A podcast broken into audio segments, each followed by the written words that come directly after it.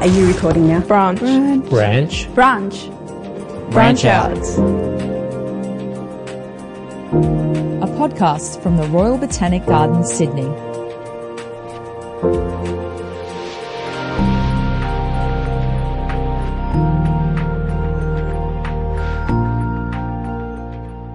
In September 1994, David Noble went abseiling in Wollemi National Park, just north of the Blue Mountains.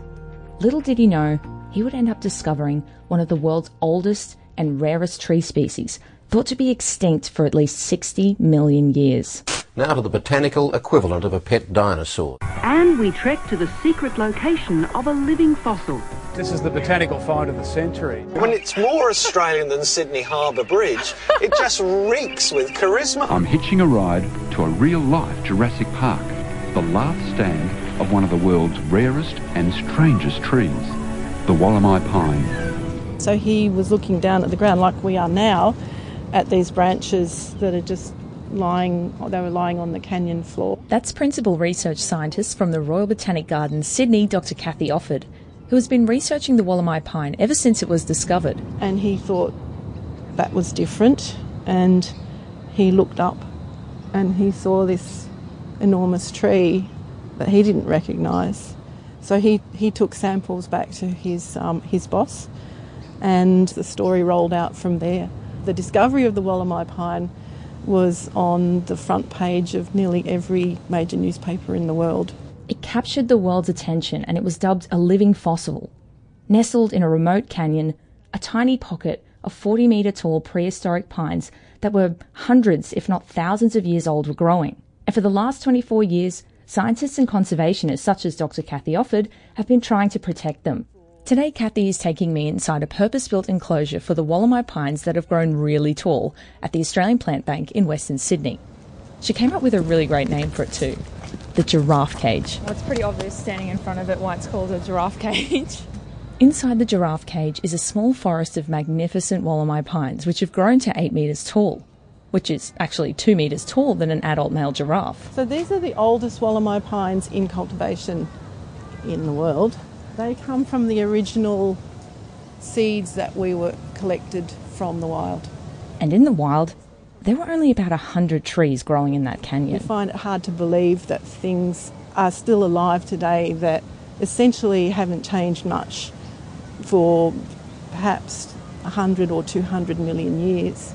It's of a lineage of its own, and so what was surprising to botanists was that it's still existed, even though it was existing in such a remote location, about 150 kilometres northwest of Sydney. So close to us, right under our nose. Right under the nose of many, many botanists who have said, oh, well, I went down that area and I've been all over that and I never saw that plant. And it's actually surprising because when you see them in the wild, they're very large, they've got very different looking stature, they look like nothing else. The first time that I visited the Wollemi Pine in the wild, I came down the gorge. It's quite a difficult journey. You have to walk for quite some hours and then abseil down some cliff faces, and then you come to a point where you can see out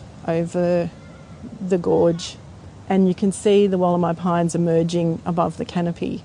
And it was quite a magical moment for me. I never thought that I would be able to see them in the wild. After over 20 years, the location of the Wollemi pine site is still a secret, even after it continues to take the world by storm with widespread media coverage and podcasts. When the Wollemi pine was first discovered, it was decided by the team of scientists and managers that we would have to limit the number of people who visited the site because it's so fragile. We had to control the movement of things like soil on our feet or seeds that might even be in our backpacks. We knew that introducing diseases or competing species may mean the death of this plant, and so we had very strict procedures for the number of people who could visit at one time. Like VIP access? Not VIPs, no, it was the people who needed to be there. Next, Mark Horstman joins the select group of people lucky enough to see the world's rarest tree growing in the wild. What if the Premier or the Prime Minister or the Queen wanted to see a Wollemi Pine in the wild? Well, unless they're doing a PhD doctorate in research that'd have some potential impact on preserving the species, I'm afraid the answer's going to be no. When we visit the Wollemi Pine in the wild, we do all sorts of quite strange activities like washing our boots with methylated spirits, disinfecting all of our equipment between taking samples between the trees, very careful as to where we would walk in the wild, so we had very defined tracks that weren't walking on the roots of the trees. With a plant that's so rare in the wild, it won't take much to tip it into extinction. So now that we've discovered it, we now have a responsibility to look after it.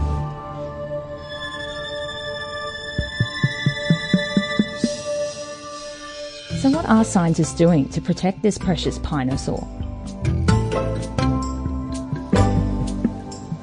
We've got some plants over there that we, a few years ago, set fire to. Yeah, I know. Doesn't sound quite right, setting fire to a rare plant. However, a bushfire could wipe out the Wollemi pines in the wild, so some are grown here at the garden for crucial fire experiments. We found that a mild fire, in fact, stimulates the growth of Wollemi pine, but a very severe fire will kill them. We're painting these trunks with chemicals that will be absorbed by the plant. Yes, I know how this sounds too, guys. First fire and now chemicals. We're looking at the moment at how we can use chemical control to protect the plants from Phytophthora. Phytophthora is a deadly plant disease that has been causing root rot in several of the pines in the wild. This chemical treatment could be the answer though. Like a flu injection for Wollemi pine. While researchers such as Cathy have been out in the lab and in the field investigating ways to safeguard the future of the Wollemi pine using science, a strategy of a different kind was rolled out in 2005. As the wild trees battle to survive, there's an unusual plan to save the species by planting them in backyards around the world. A collection of prehistoric pine trees has gone up for auction. Nature lovers finally have a chance today to create their own Jurassic Park. To find it was a great surprise, but now to make it available to everyone to see the romance of it and the excitement of it and the thrill of it and the perspective that it gives you about life on Earth, well, it's a thrill. The main aim of the commercialisation program was to relieve the natural populations from pressure that might be put on them from people illegally poaching the plants in the wild, and also just to satisfy that amazing curiosity that people have for unusual conifer species or species that have the kind of superstar status that the Wollemi pine has. Discovering the Wollemi pine was like finding a family of dinosaurs, and people all over the world were captivated, including Sir David Attenborough you just heard before. I gave a tree to my children's school when they were first released commercially, and some of the girls at the school used to pray to the Wollemi pine and leave little messages. Did anyone tell them? It's quite a, no, it said spiritual. Some people find it a spiritual type of experience interacting with the Wollemi pine. I've been working with them now for over 20 years. There isn't a day that goes by that I'm not doing something that's associated with Wollemi pine. I have some correspondents who annually send me their photos of, of their plants. There's a particularly lovely Italian doctor who sends me pictures. He's got several Wollemi pines. He's very, very attached to them, and he shares his enthusiasm with me. And so they are now grown all over the world in both private and public gardens. So they were discovered in one tiny little place, one little area of Wollemi National Park in New South Wales, and now you can find them in Italy. They've gone from the wild to the world. Even though their existence is fragile, let's not forget Wollemi pines are tough for having hung on for so long. They've got some pretty cool survival tricks up their bark. One of the really interesting features of Wollemi Pine, and it does distinguish it from other members of the family, is that it is a self-coppicing tree. What does that mean? Okay, so that means that it can grow extra trunks. What? Yes, it will grow in the wild up to 150 trunks that can emerge sometimes right from the base of the tree, and then it forms a clump. One mega trunk. A mega clump of trunks. We think that may be one of the reasons that it survived as long as it has in these quite adverse conditions. It is adapted to growing on the sides of the canyon, and it grows into rock fissures. The trunks are often damaged by rock falls or wind, so if one trunk falls over, another one can take over. It is curious that we have a tree that, or have a species that shows so little genetic diversity in the wild, and yet it still exists. It still produces seeds. It hung on. It's really a survivor. And the ability to produce seeds is crucial, and the Wollemi Pine has an interesting way of doing it because it has both male and female sexual reproductive cones. Yep, it's time to talk about plant sex, guys. The birds and the bees, only the Wollemi doesn't need birds or bees. Well, let's just say they're very male-looking. Yeah, I'm just about to say that. Dr. Cathy Offord is pointing out one of the male cones on one of the Giraffe Cage Wollemi Pines. As she said, it's male-looking, so instead of being a normal round cone shape, it's long. September or October this year, the male cones are mature and they release pollen, usually from wind gusts, and then the pollen is often transferred to land on the cone. Cathy is referring to the female cone now, which is like a round tennis ball size, higher on the tree. Which has its scales open and ready to receive the pollen. It's a bit like birthing elephants. It takes 2 years from the first appearance of the female cone to when it produces seeds. The problem for us is there's so few seeds that are produced in each cone. Some of the cones have no viable seeds produced at all, and some have maybe 20 or 30. You have to know what a viable seed looks like, and maybe that's something we can look at in the lab. Now we're leaving the towering Giraffe Cage Wollemi Pines and heading up inside the lab of the Australian Plant Bank. So what we've got here is a Wollemi Pine cone. It's a female cone. Yeah, that thing is. We're rolling! That's Seed Bank curator Graham Errington from episode 1, teasing Cathy about her professional obsession with the Wollemi. So what we have here is a Wollemi Pine cone. It's a female cone, and it has around 250 of these little scales. They're quite beautiful. So they're about a centimetre and a half long by the same wide.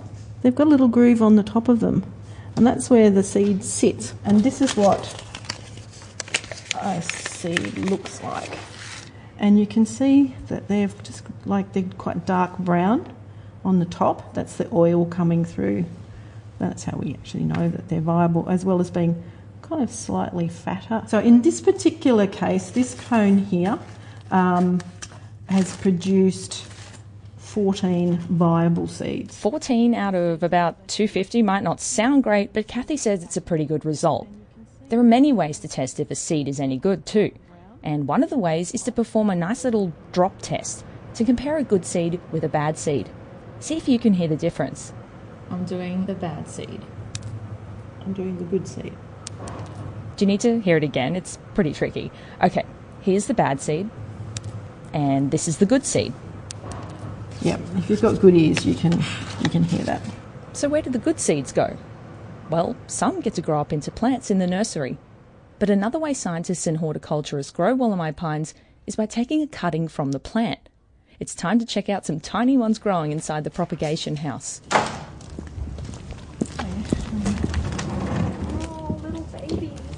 Teeny tiny little baby Wollemis are sprouting out and growing inside this warm and humid little hub. They're so cute. Oh. This plant doesn't have any roots on it yet. What we're trying to do is to encourage it to grow roots. So we've used a chemical that will stimulate root growth, and so it will re-establish itself as a plant. As I'm taking a closer look, I notice they have labels with numbers and information on each of them. I can't help but think of this propagation house as like the little room where newborn babies go in the hospital. So what we can see on this label is that the material is from the wild site, site 1, from tree 3, and from stem 8. Everything's trackable, traceable. Everything's trackable. Can't hide any more Wollemis. So when these Wollemi babies have established themselves as plants, it's time to head to the nursery. So what we have here is 400 seedlings of Wollemi pine, and these will be put into areas that we think will sustain Wollemi pine growth. Putting plants into an area outside of their original or natural habitat is what scientists call ex situ conservation. It literally means off-site conservation, and it's a way to help protect a species from going extinct. So it's new territory? It's new territory, and then we'll be monitoring these for years and years to understand how well they establish. Science never really ends. It's always the more questions you answer, the more questions you come up with. Our history of Wollemi pine is only just over 20 years old, and I think we could be researching this species alone for many more decades.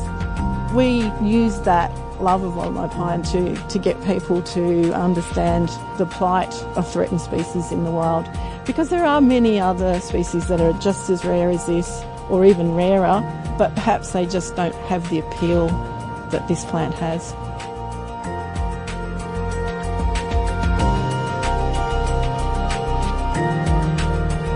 Thanks for listening to Branch Out. The next episode is the last in our first 5-part series.